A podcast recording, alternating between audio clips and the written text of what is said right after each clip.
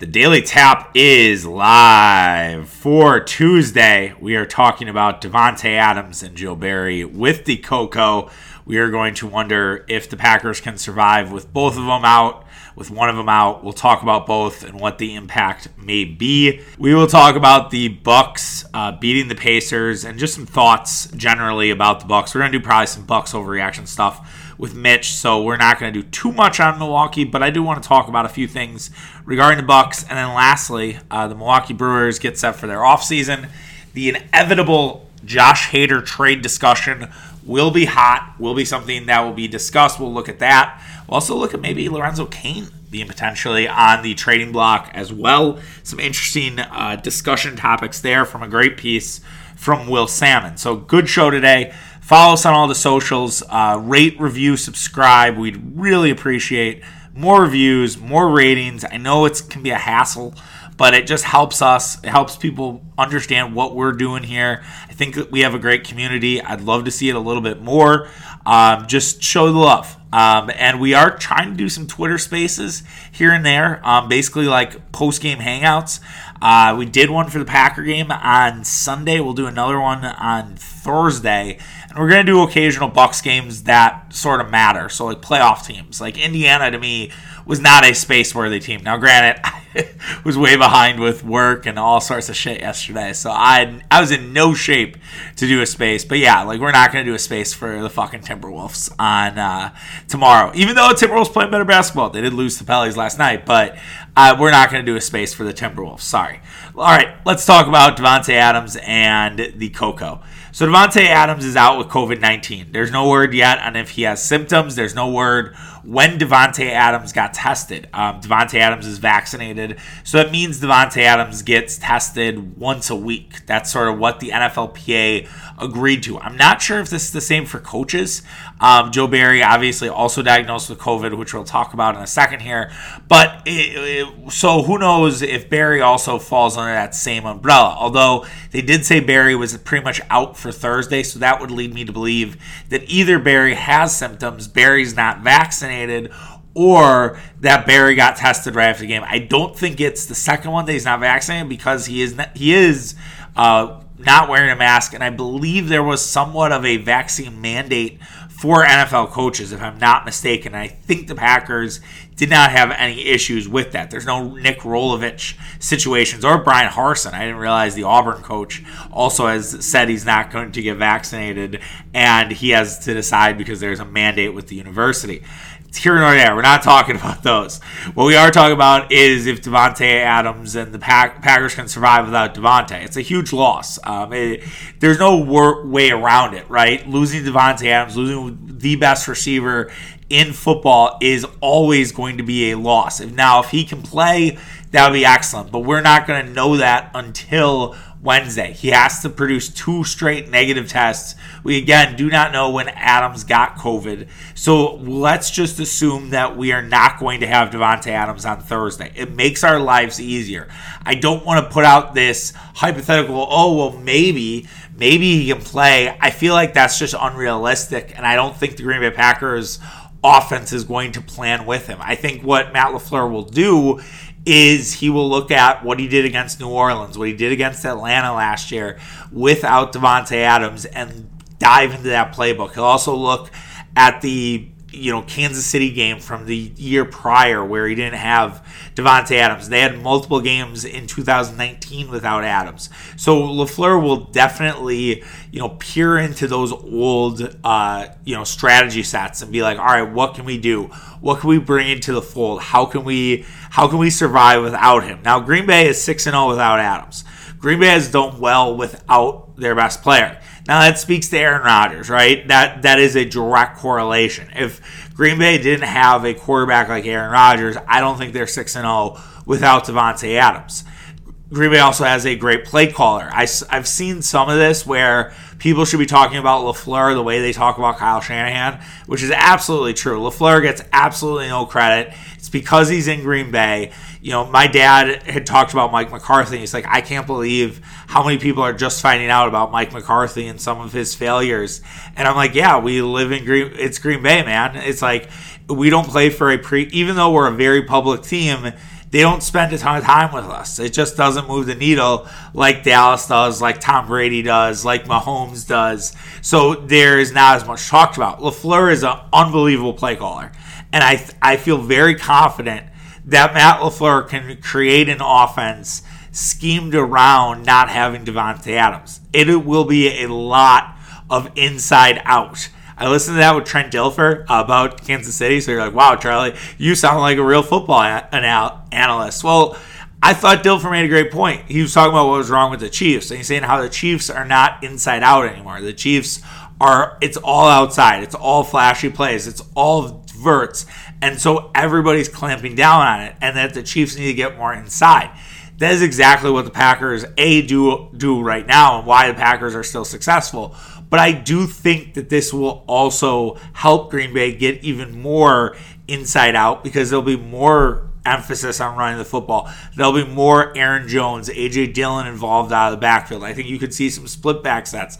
I think you could see more tight ends. I think you'd see Tonyan and Marcedes Lewis out there at the same time running a little more 12 personnel with one single back. I think you could see, you know, Marquez Valdes-Scantling being back is a major lift, but I still Allen Lazard and, and Scantling will have their could have their way. I we'll see if Byron Murphy from Arizona is playing. I didn't look see if he played on Sunday. Uh, Murphy is an integral part to their their secondary, and they're they've been good. I mean, they're second against the pass in DVOA, so it's not like Arizona's a such. That's before last week, but I. I shudder to think anything would change uh, after a game against Houston where they won by 26 points.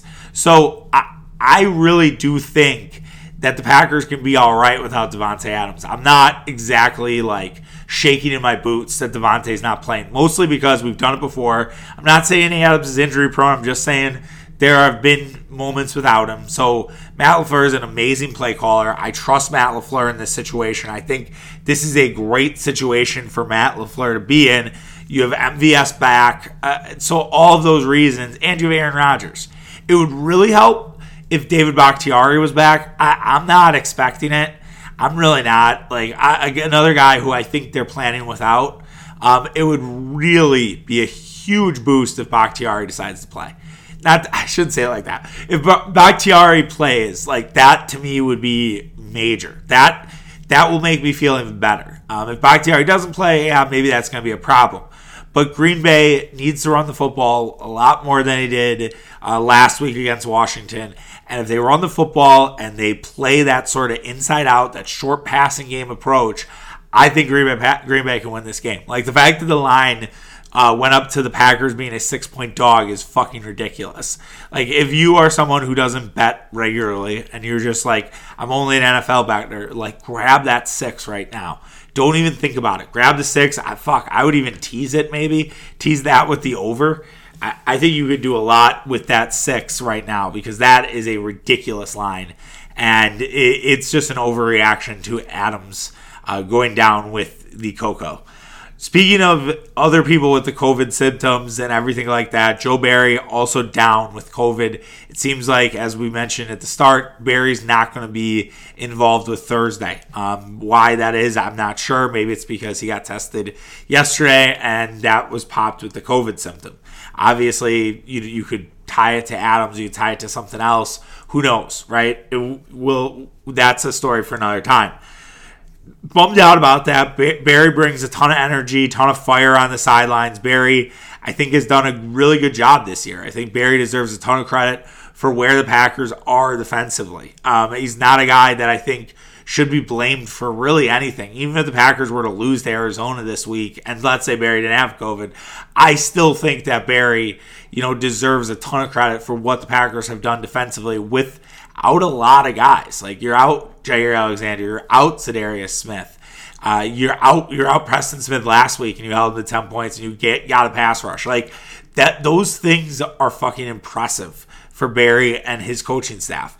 And my guess is they will go with Jerry Gray or Mike Smith calling the defense. I'm not sure which one. I think Mike Smith is on the field. I don't know about Jerry Gray. I think Jerry Gray is up in the booth.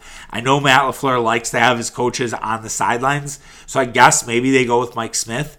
Mike Smith has also a ton of energy. Remember, Mike Smith, I think he broke his nose. Like he he headbutted Za'Darius. No, it wasn't Za'Darius. It was, was it Preston or Rashan Gary? It was Rashan Gary. He like headbutted Rashan Gary, and I don't know if he broke his nose, but it was a it's a pretty brutal collision. So like Mike Smith has definitely the energy. Um, so maybe they go with that, and Jerry Gray's you know up above, and so it's a kind of a combination between Gray and Smith, and they sort of are your defensive coordinators for the game against uh, Arizona. I'm not necessarily nervous about this. I, I, like those two guys have been there for a while. Like Jerry Gray has been in football forever. So has Mike Smith. Like these guys are professionals. These guys also know you know, they have an opportunity to show what they can do as a leader of the defense, right? Like Mike Smith and Jerry Gray, let's just say they hold Arizona to 17 points and the Packers win 28 to 17. Let's just throw out a score. They win 28 to 17. That to me will look good for Mike Smith or Jerry Gray when coaching season comes around next. That people will pay attention to that and say, all right, well, they held Arizona to 17 points. Like, especially if let's say San Francisco decides to move on from DeMeco Ryans or Seattle needs a new defensive coordinator and they're like, well, they slowed down Arizona and Arizona got, you know, to the playoffs or they got to the championship game. Like, we need that guy. That could look really good on a resume. And those guys know that. Those guys are fully aware that if they show out and they provide a good game plan against Kyler Murray, that they're going to get a ton of credit. Now, these coaches, with the when they get they're diagnosed, that's the word I was looking for. They're diagnosed with COVID they can't be like involved with anything, which makes no sense. Peter Schrager was talking about this on Bill Simmons' podcast. Like, it's not like these guys are unvaccinated rubes. Like, they're vaccinated people, and somehow they cannot be involved. Like, they can't have Joe Barry on Zoom, you know, walking through the game plans. Or maybe they can, and then during the on actual game day, they can't have Barry involved in anything. I think that's it. But again, that that doesn't make a ton of sense. Why can't Barry, you know, from his house be involved with at least relaying some information of things he's seen? Like that to me seems unfair, but I don't know. It, it's dumb. This whole COVID thing is is dumb. You guys know how I feel. I haven't done a COVID corner in a while, as my friends like to joke, where I did rant a lot about COVID back in 2020, probably too much, if we're being honest. Like I, I think I didn't do a good enough job of, you know, keeping those thoughts a to myself. Um, not that I have anything wrong with vaccinations. I'm vaccinated. I have no problem with vaccinations. Um, I've I've went back and forth on the mask stuff. Whatever. You guys don't need my profile with COVID. I will say this. I asked a, a friend of mine who's a doctor, and I said to him, I said, "Hey, like." Does it really make sense for people to get vax who are vaccinated to get tested still? And he just said, you know, I go back and forth on it. You know, if you're young and healthy, kind of like at what Adams is, there's really no reason for you to get tested. Like, there's you have very little chance of getting sick. Um, you very mild symptoms at best. Um, you the viral load, or he said something like they shed the virus pretty quickly. Um, eh, so I, not the viral load. Uh, they, they shed the virus pretty quickly. So it's like they don't stay sick for too long, even if they get COVID and they're vaccinated and if they have a strong immune system in the first place. So that actually should give you some hope with Davante. Now, older people, who knows? Maybe as you get older, it needs to be more of a focus as you still could get sick. You know, people have still died even though that they're vaccinated at, at an older age. So I, I, I think it makes no sense for the players to be tested. I think for the coaches, maybe a little bit. But I, I really don't think you should test anybody unless they have symptoms or they're unvaccinated. And from the lack of masks on the sidelines, I think the Packers are a pretty vaccinated squad. Um, that was not necessarily reported. I don't think the Big Jays of Green Bay really sought that out. But there, it doesn't seem like there are a ton of people that are unvaccinated on the Packer roster. So that's really good. That's what that's definitely what you like like to see. We'll see what happens more. Hopefully, we'll have some more news on this today. Uh, Mitch and I are doing uh, the tapping the keg this week. We're going to talk a lot about contenders and second half storylines for the Green Bay Packers. Um, so we kind of get into that second half as we start this game against Arizona, game eight of 17. All right, let's move on to the Bucks. The Milwaukee Bucks got a nice win yesterday. They beat Indiana 119 to 109. The Bucks are two and one for the season, or three and one for the season, excuse me, two and one on this road trip. Uh, it was very nice of them to get this win. Uh, Indiana has been a team that the Bucks have dominated really for the last few years under Mike Budenholzer. Um, it's a team that just doesn't seem to have what it takes to play against the Bucks, whether it's a level up in competition, whether it's the guys they have on the floor. The Bucks always seem to play really well against Indiana. And this one is more impressive because the Bucks, like the Packers, are very banged up. They are playing without half their roster, it feels like. Uh, no Bobby Portis, no Semi Ojeleye, no Brook Lopez, no Jrue Holiday. Like those are integral parts of the Bucks, and all of them are not playing. And A, the Bucks still scored 119 points, and B, they pretty much had that game in hand. The Pacers got hot late and made a good push in that fourth quarter, but even then, in that fourth quarter push, the Bucks found a way to slam the door, similar to what we saw in San Antonio where San Antonio would get close and the Bucks would be like, ah, I don't think so. Not this time. Uh, there's that one. I think that's like an unsolved mysteries meme where the guy's like, ah, I don't think so. Not this time. Or it's like a bunch of them. That's basically the Bucks the fourth quarter when a team tries to come back. Like they do not allow comebacks. Like it just does. It hasn't happened this year. Now maybe will happen later in the year. Sure. You know. It's basketball. It's 82 games. They're not going to be perfect on all 82 games. But yeah, the Bucks slammed the door there. Uh, and what they've been doing, a couple of things that I took away from this game. Uh, just the expectations are super low, man. Like right now, we talk all the time on on the shows about house money. Like these are house money games for the Bucks, and it's not just because they won a championship. Now, granted, I really don't give a shit right now about like if the Bucks win or lose. Like at the end of the day, I think Nillis Buck said this on Twitter yesterday. Like as long as they're healthy in May, that's all that matters. And he's absolutely right. Like as long as they're healthy by May, this Bucks team. I have no qualms about struggling. I have no qualms about, you know, th- getting off to a slow start. I have nothing that really worries me at this point.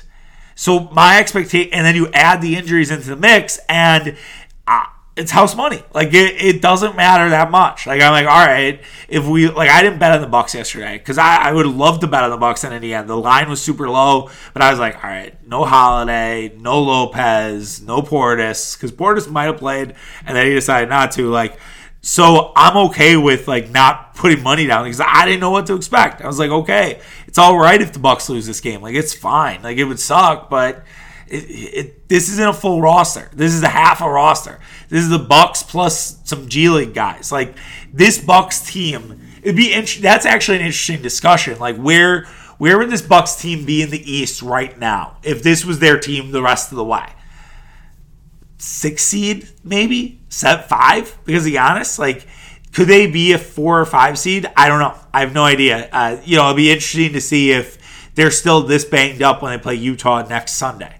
Uh, and granted, it's just one game, but that's the best team they play, you know, upcoming. You know, they get Minnesota tonight, tomorrow. They get San Antonio on Saturday. So no, not two teams that maybe are fringe playoff teams. And then obviously the one with Utah. That's a big one on Sunday.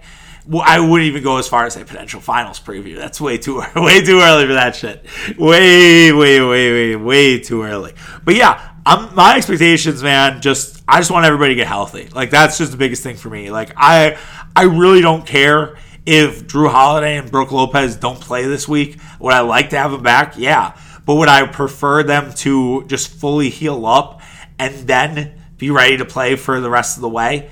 Brook Lopez with a back issue, like I, I, saw, I think Frank Madden had this, where it's like Brook Lopez has already missed more games than last year uh, and it's what we're four games into the season. That's wild. Um, if that's the case, like Brook, hopefully he's back. Like hopefully he can come back, and they might get Bobby Portis back for Wednesday. He was questionable uh, for today's for yesterday's game, and it just didn't work out. Like he didn't end up making it.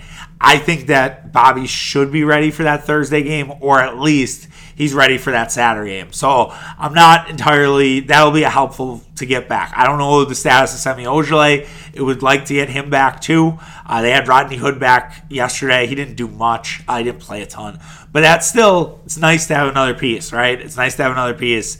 And yeah, the expectations will just stay low until the Bucks get fully healthy. And once they're fully healthy, then it's like, all right, got to keep winning games. Even though then I, I won't be I won't be like mad about any sort of malaise because like like it was said at the a couple minutes ago, just be healthy during May, just be feeling good during May, and that's really all that matters. And if you're feeling good during May, you can win a championship again. I'm still very confident in this basketball team. Nothing has knocked my confidence in a week of NBA hoops.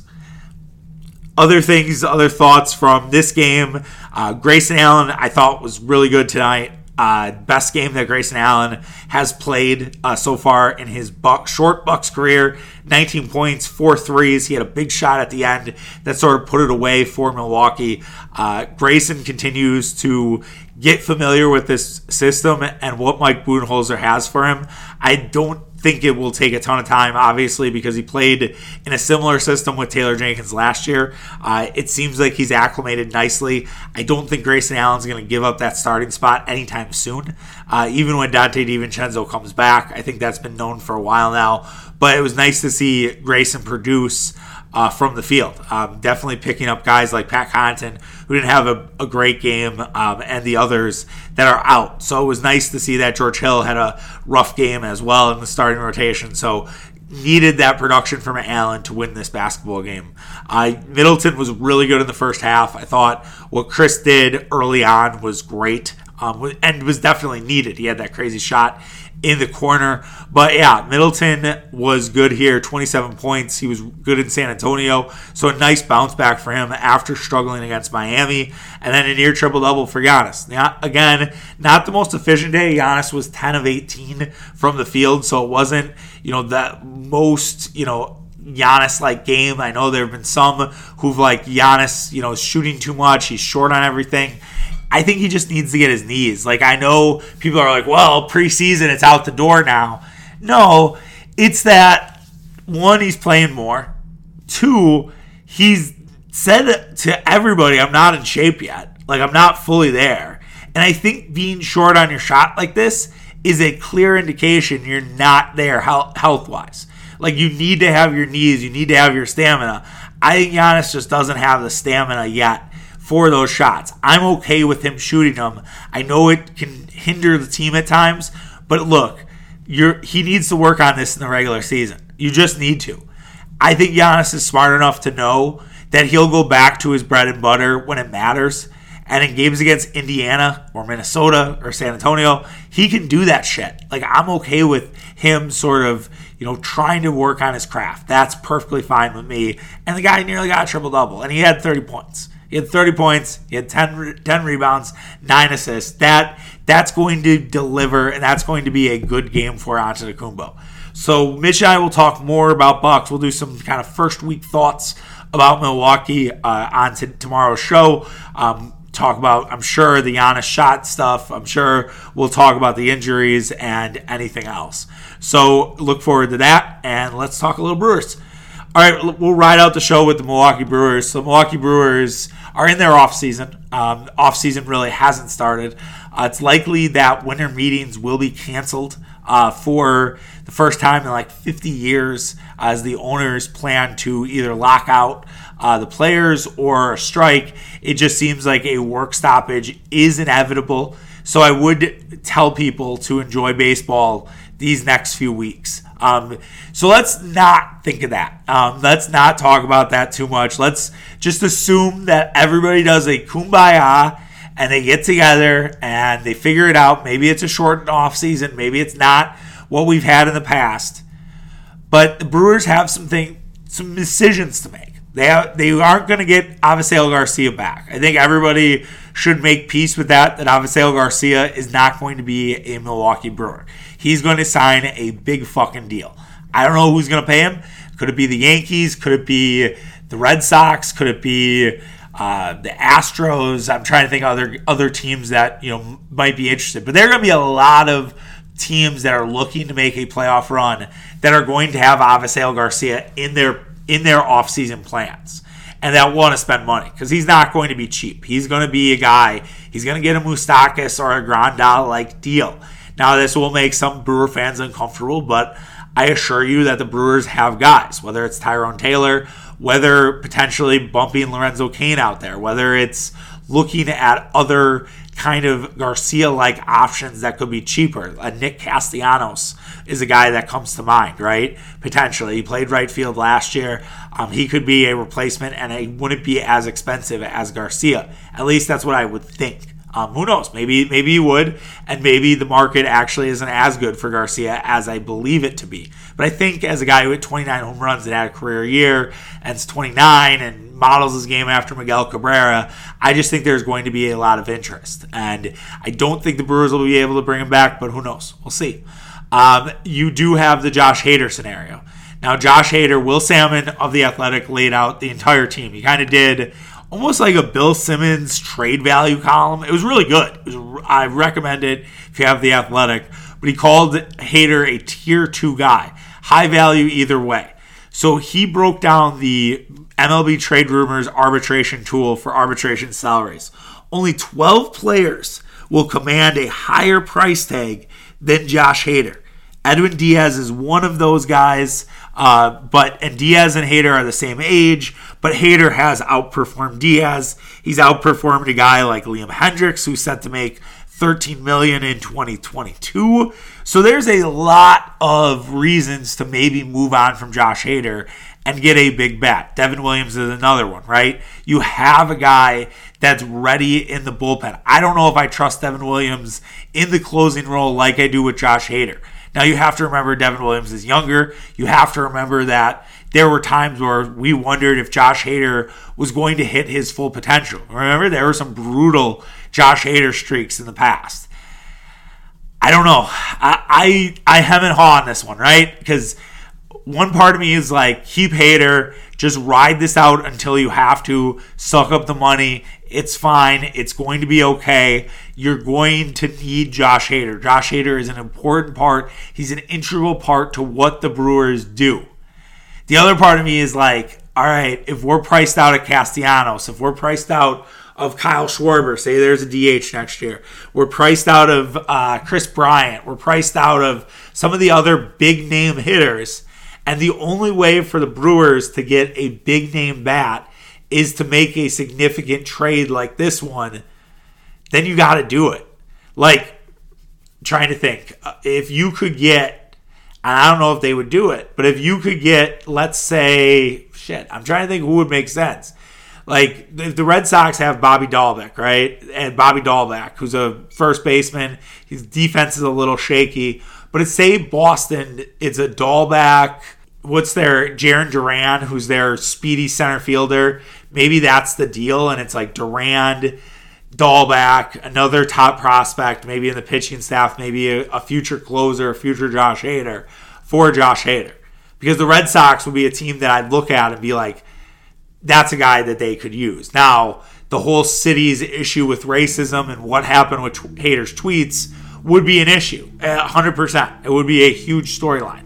The Dodgers snuff, sniffed around Hader. Remember, the Dodgers have Kenley Jansen, and Kenley Jansen was great this year. But I mean, how many more years can you do this? Would you take Ken? I don't know what Kenley Jansen makes, but would you take Kenley Jansen on the Brewers? I'm going to look up Kenley Jansen's contract as we talk.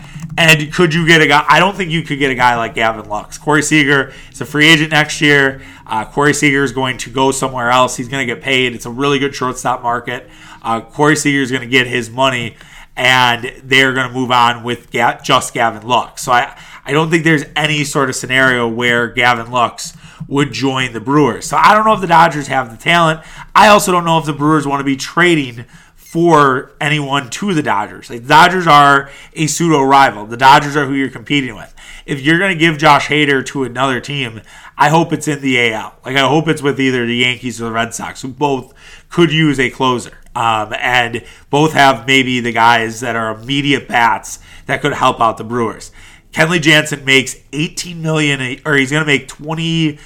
Oh, he's a free, is he a free agent? Okay. So Kenley Jansen is a free agent. So that actually makes things a little interesting. So Kenley Jansen's a free agent. Uh, he just got done a five-year, $80 million deal.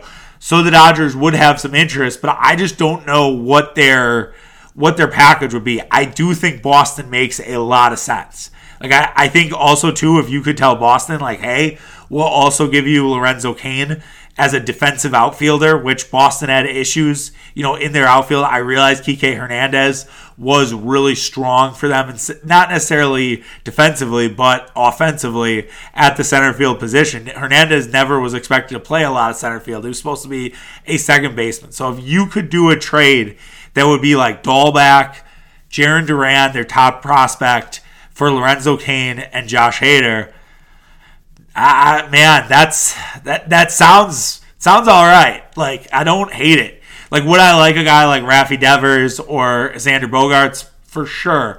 But do I see them really fitting with what the Brewers need right now?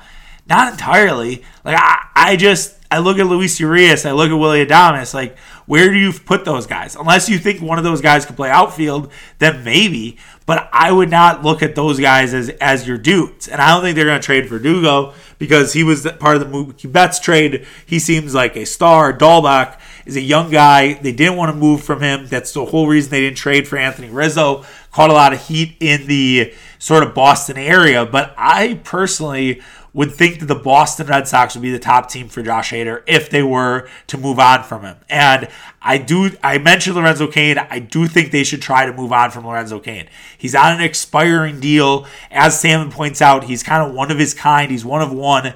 It's $18 million. It's a lot of money. But for some teams, maybe it won't be. Cain brings a lot from a defense, from a locker room perspective. I just don't know if he fits with what the Brewers are trying to do. I personally would like to see Tyrone Taylor take over that position.